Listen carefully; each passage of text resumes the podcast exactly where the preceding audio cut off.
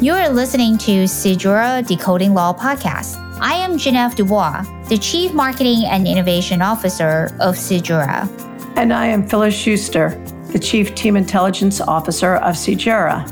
And, and we, we, are lawyers. lawyers. Together, we will decode the secrets of legal services so that you, as a business owner, know how to use legal services to your advantage. Let's get started. Hi, everybody. Yes, we are lawyers, but we're just like you. We also are clients because we own a business, Sejura. So today's topic um, is going to be about why lawyers are so expensive. This is a very popular question that we get all the time. Um, when we were uh, lawyers in a big firm, um, even like corporations, big clients, very high profile, wealthy clients, they ask the same question why lawyers are so expensive. So today, in the next 20 minutes or so, we'll try to explore this together. Um, so again, today is me, uh, Genevieve Dubois, and my partner here, Phyllis. Hi, Phyllis. Hi, Genevieve. Today, I think that very important thing to keep in mind that we are not trying to be sitting here justifying why lawyers should be expensive, but really kind of looking at it from both sides. So this week we'll look at it from the client side, and then next week we'll look at it from the lawyer side. Because what we found is there's a very big gap between lawyers and clients, and which creates the pain of the legal services. And that's what we're trying to resolve here, right? So, what does it mean when you complain about if something is expensive? Think about it. It's really about the value that you perceive or you actually received and the payment that you pay for what you get is not equivalent, right? So you pay for a hundred dollars for something and then you got it, you go like, this is what I get for a hundred bucks. You know, this is not worth it. That's when you say something expensive. I mean, legal service is no different than buying anything else. So what we're tackling here is what's the value you're getting from legal services and how much you're paying for it, right? Those are the two elements that we're trying to look at. So, Phyllis, you know, um, you've been talking to clients for so many years and helping clients to get other legal services. And what are the common perceptions of client complaining about legal fees? I think the number one complaint I get is, Oh, lawyers just charge for everything. They charge you for picking up the phone. They charge you for reading an email and they charge you for thinking about their matter. And the clients aren't happy about that. Yep. Nobody wanted to pay for somebody to think about something, right? The other thing is like, I think complaint that I get is they charge hourly rate, right? So everything they charge is by hours. When they charge an hourly rate, they're all over the place.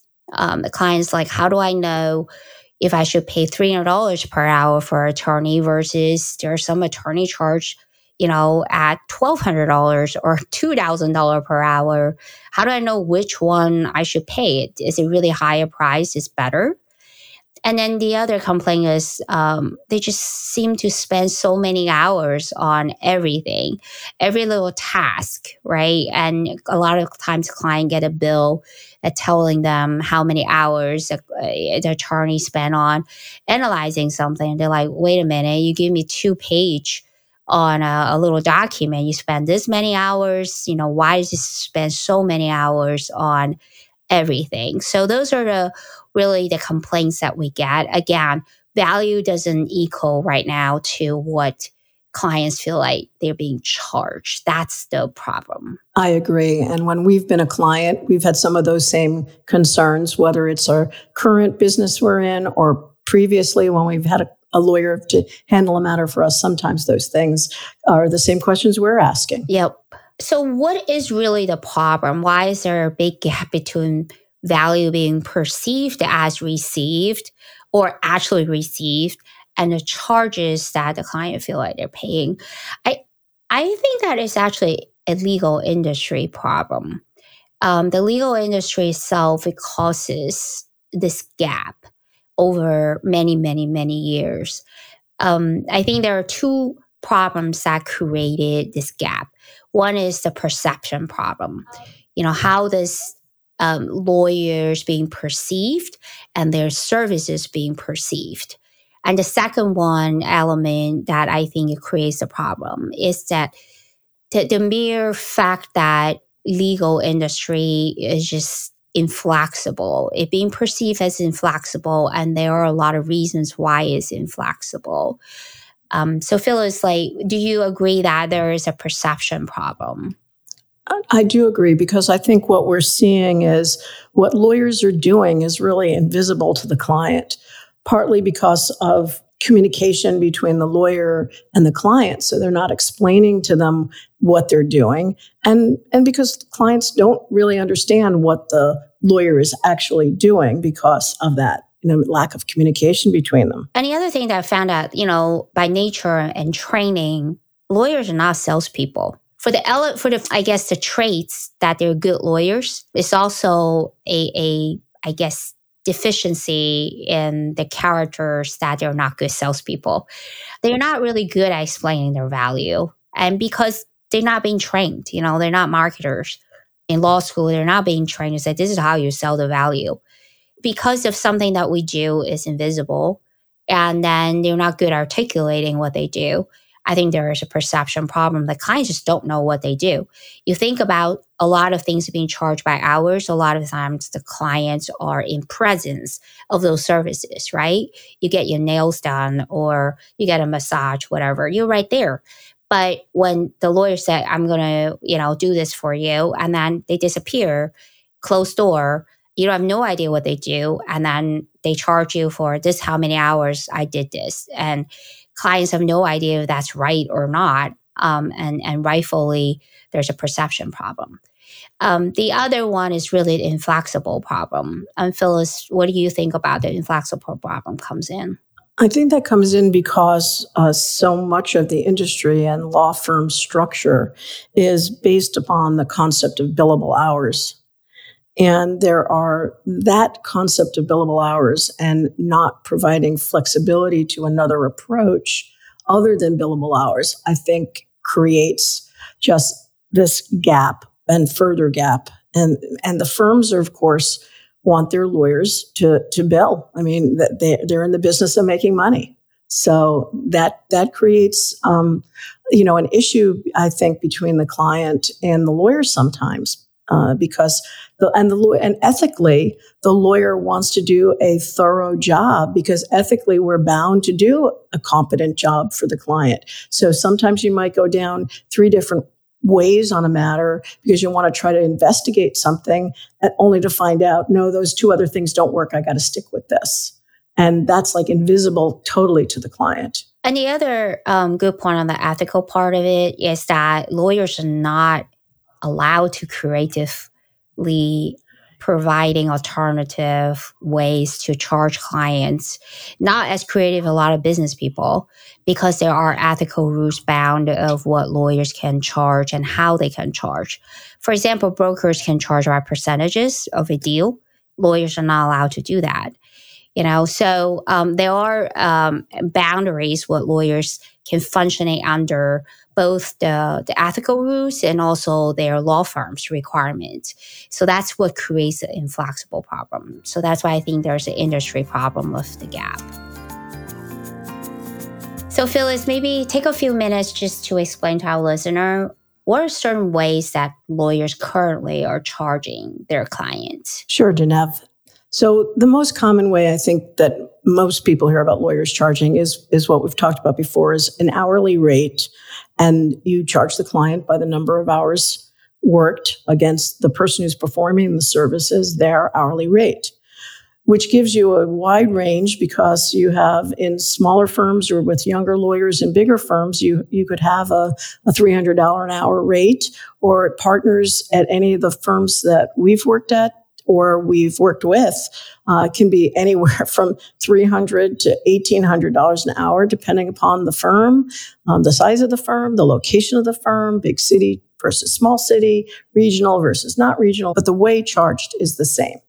The way it's charged is by the hour times the rate of the person who's performing the service. So that's an hourly rate charge. The next common method is sometimes what people say is, okay, I understand you're going to charge me an hourly rate, but I want to see if I can put something like a cap on it or what we sometimes call a not to exceed number, where they'll, they'll take your hourly rate by the person who's performing the services. And then they'll say, okay, we'll aggregate all that time and all that money, but my, but my total amount will not exceed $5,000 or $10,000. So there's a cap or not to exceed number. The third way, which we hope people will get a little bit more closer towards is some concept of a project fee or a flat fee for a particular matter. And then try to set the time and amount in, in the lawyer's mind might say, this is going to take me this much amount of time. But instead of billing it by the hour, then we bill by the project or by the flat fee. And one of the advantages that I see on that is many clients have budgets for legal fees. And having the flat fee or the project fee can give certainty to the client by they go in and they know this matter is going to cost me X in legal fees instead of having some surprise at the end where it's two or three times what their expectation was on the, on that matter for those fees. You agree, Genevieve, about having a concept of a project billing? Yeah, we see that a lot, especially in certain industries like real estate. You know, in real estate clients, they have very tight budget. And the other thing about flat fee and uh, cap fee is there is a market value of certain legal services being performed on certain projects. Um, you, if you look at in average, different firms are being, you know, charging their clients on a real estate transaction. You kind of get a sense of what that market value is. So flat fee is very popular in terms of certain especially in the real estate transactions. Then the last concept of a fee is a contingency fee, which means that the fee is contingent upon or based upon what the outcome is. So in most people will see television ads or billboards for uh, i don't charge you unless i win or you you know we only you don't get charged for anything and most consumers are seeing those things so then when they come to a lawyer for a business matter they go well how come i can't get a contingent fee that's based upon the result. And the reality is twofold. One is uh, that when people do something like personal injury matter or things like that, they will take on those matters. The lawyers who takes on, take on those matters take them on with a fair certainty of whether or not they think that matter is going to be successful. And so they'll say, I'm willing to do that matter as a percentage of what the success is on that matter. Now, that concept ethically is not permitted in all areas of the law. Personal injury is one area where um, state by state there's regulation of how much can be charged. But on the other hand, when you have a business matter, there's many more times where there's a lack of certainty that there's going to be a positive result. So the law firm is going to say, I'm not willing to take the risk and put out all this time and work on something that's not much more of a, you know, potential for a winner. And so therefore the contingent fee arrangement, while it sounds great from the client's perspective, I don't have to pay anything unless I'm successful, unless the matter is successful. From the lawyer's perspective, it's not going to work in most business matters. So you do not see many contingency fees in business on the business side of the law. So those are the pretty uh, basic and common way how lawyers are structuring currently with their clients. But that doesn't mean that you shouldn't be exploring different options with your attorneys of that will fit in your business model. This episode is not really trying to get into details of how you should talk to the lawyers, um, how you should manage um, the legal fees, but really give your overview of different types of charges. And that will be a whole different episode that we will dedicate to explore that. So that was a really good summary, Phyllis, on you know how currently lawyers are charging clients. And it's important that we also know what are the values of the lawyers um, the lawyers bring to clients, right? I think that is a big black hole right now.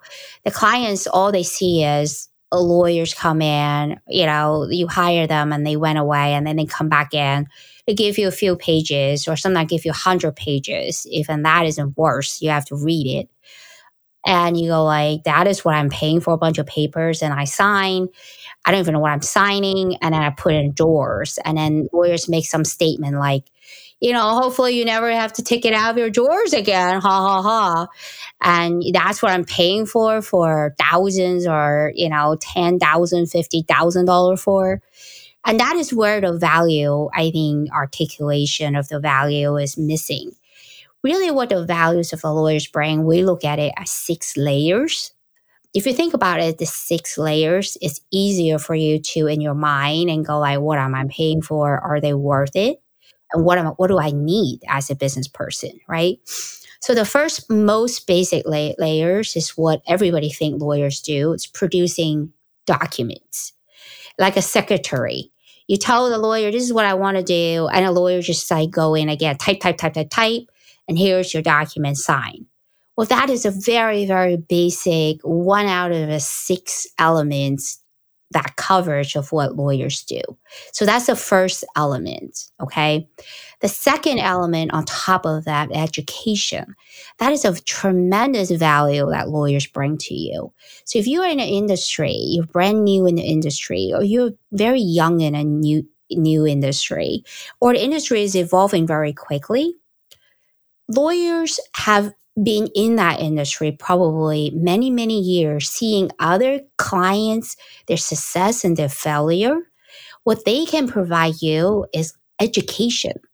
You know, like um, observation of what's happening in, in the industry, as well as legal education. This is what you do to minimize the risk. Here's where the pitfall can be. Here's where people always fail. So here's how we can protect you those are invaluable because basically you have one person gather all his experiences, his or her observation, and give it to you. And to avoid you have to go do tons of research and understand how to protect yourself. That's the second layer. The third layer is relevant to what we talk about in episode one, which is one of the purposes. Why do you need lawyers? Is like lawyers a lot of time they are giants. They can perceive as giants in the industry especially lawyers from a big firm or they're very well known. So basically they can increase your credibility in the market. So if you need a lawyer to increase your credibility right that's a credibility they have built based on their time and their years of experiences and their reputation. And you basically just step on their shoulder and you take advantage of that of years and years of hours they have built. And they negotiate for you and get the result for you based on you know the observation they know what protection you need. That's the third layer. That's invaluable. Now the next layer which is the fourth layer we call strategies. So a lot of times if you listen to our episode one it's about your actions can cause domino effects of your future of your business you need to have strategies of how you lay out certain actions and about your business. Lawyers are the one that knows the rules of the game. And again, they have experiences observing the industry. They can help you lay out those strategies and be successful in the future. Again, that's their years and years of experience that they gather to give it to you. That's the fourth layer. The fifth layer is insurance. Well, what does that mean? Well, when a lawyer gives you advice at certain circumstances in the future, if something went wrong and it went wrong because you rely on that lawyer's advice, you can actually turn around, point fingers at them, or tell the government, hey, I hire good lawyers. They told me that this is okay. So it shouldn't be my problem. And they, they are the one at fault. So a lot of people actually can sue their attorneys for malpractice. That's called insurance to provide additional insurance for you. And the last layer, very important, is called branding. Well, this layer called like, think about you can get a bag, you know, carry your purse or carry some items you have when you go from point A to point B. Well, you can carry a grocery bag or you can carry a bag that's $10,000 with big brand name on there Well, how do you decide when do you carry a grocery bag versus a big brand name? It's no difference than buying legal services. When do you need a law firm brand in front of you attached to your company? Think about that. If you want that branding and that branding is so important, you got to pay for that branding. So again, there's the six layers of values a lawyer can bring you. And how expensive they are and how much you're willing to pay is based on what layers to what extent you need the lawyer services are. So that's kind of explaining you know in a in, in a short five minutes i don't know six minutes about the values of lawyers um, that bring to to the table. I mean phyllis do you do you feel like that is what you observe as well Yes, I, I, I, think it's really important that clients understand, goes back to some of the things we've said before, why they need a lawyer and what's the value that they need to get from their lawyers. And that's really important for, in my opinion, for everything we're saying today. Yeah, I, I totally, I totally agree. And it's important. It's important because a lot of people seeing lawyers as a cost for their business like, oh my God, that's a legal expense, you know, $5,000, $20,000, $100,000 that we have to take it out of pocket and just waste it. It's not wasted. If you structure it correctly with your lawyer, it's an investment for your business.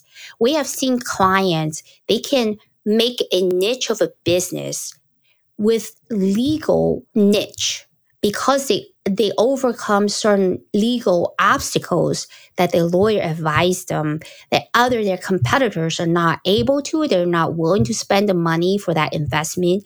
That's why they are exceeding and they're successful. And we can give you tons of example of that.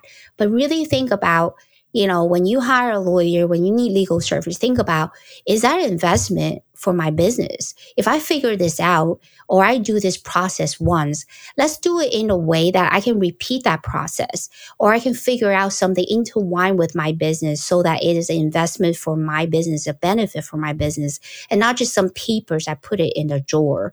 It's really up to you to really understand it and to work with your attorney and, and to make it part of your investment. I think it's really important for clients to look at every dollar they spend on legal fees as an investment and not as a cost. So that's a, a combination of really communicating with their lawyers so they can understand what the item is that they're being charged for, what the value is to them for their business. And then they can then work together with their attorney to see what's being done as an investment towards the future of their business what we've talked about here is all the different ways people can be charged. And what we want to talk about over the course of our podcast is to explore how clients can manage their legal fees and keep them within a reasonable amount and so that they can be assured that they're getting true value for their investment in these legal fees. And also, um, what we wanted to help, you know, our listeners and businesses should do is to really look at it as your budget, right? Part of your budget and part of your investment.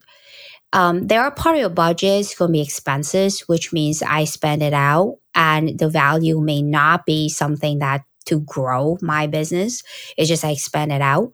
But your legal budget, part of it, at least 50% of it should be go towards your investment. Your legal process of value should be part of investment.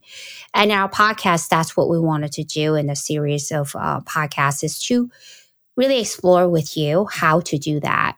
At Sedura, what we do is I we would sit down with a client and understand their business and look at it, um, what their legal needs are. Um, it's hard for businesses to understand what their legal needs are. And that's where we come in. We're lawyers, we're business people. And what we would do, which you can do as well for yourself, is look at your business and where am I today? And and really have the legal budget um, as today, how many percentages and what I want to spend on what's important today, and then what's important tomorrow, and increase that budget as you have more money in your business. And and then what we'll look at is once we put those steps together, then we'll help the client to find the right type of lawyers. When we say that, again, back to the value of the six layers, at what point we need what level of coverage and services from lawyers.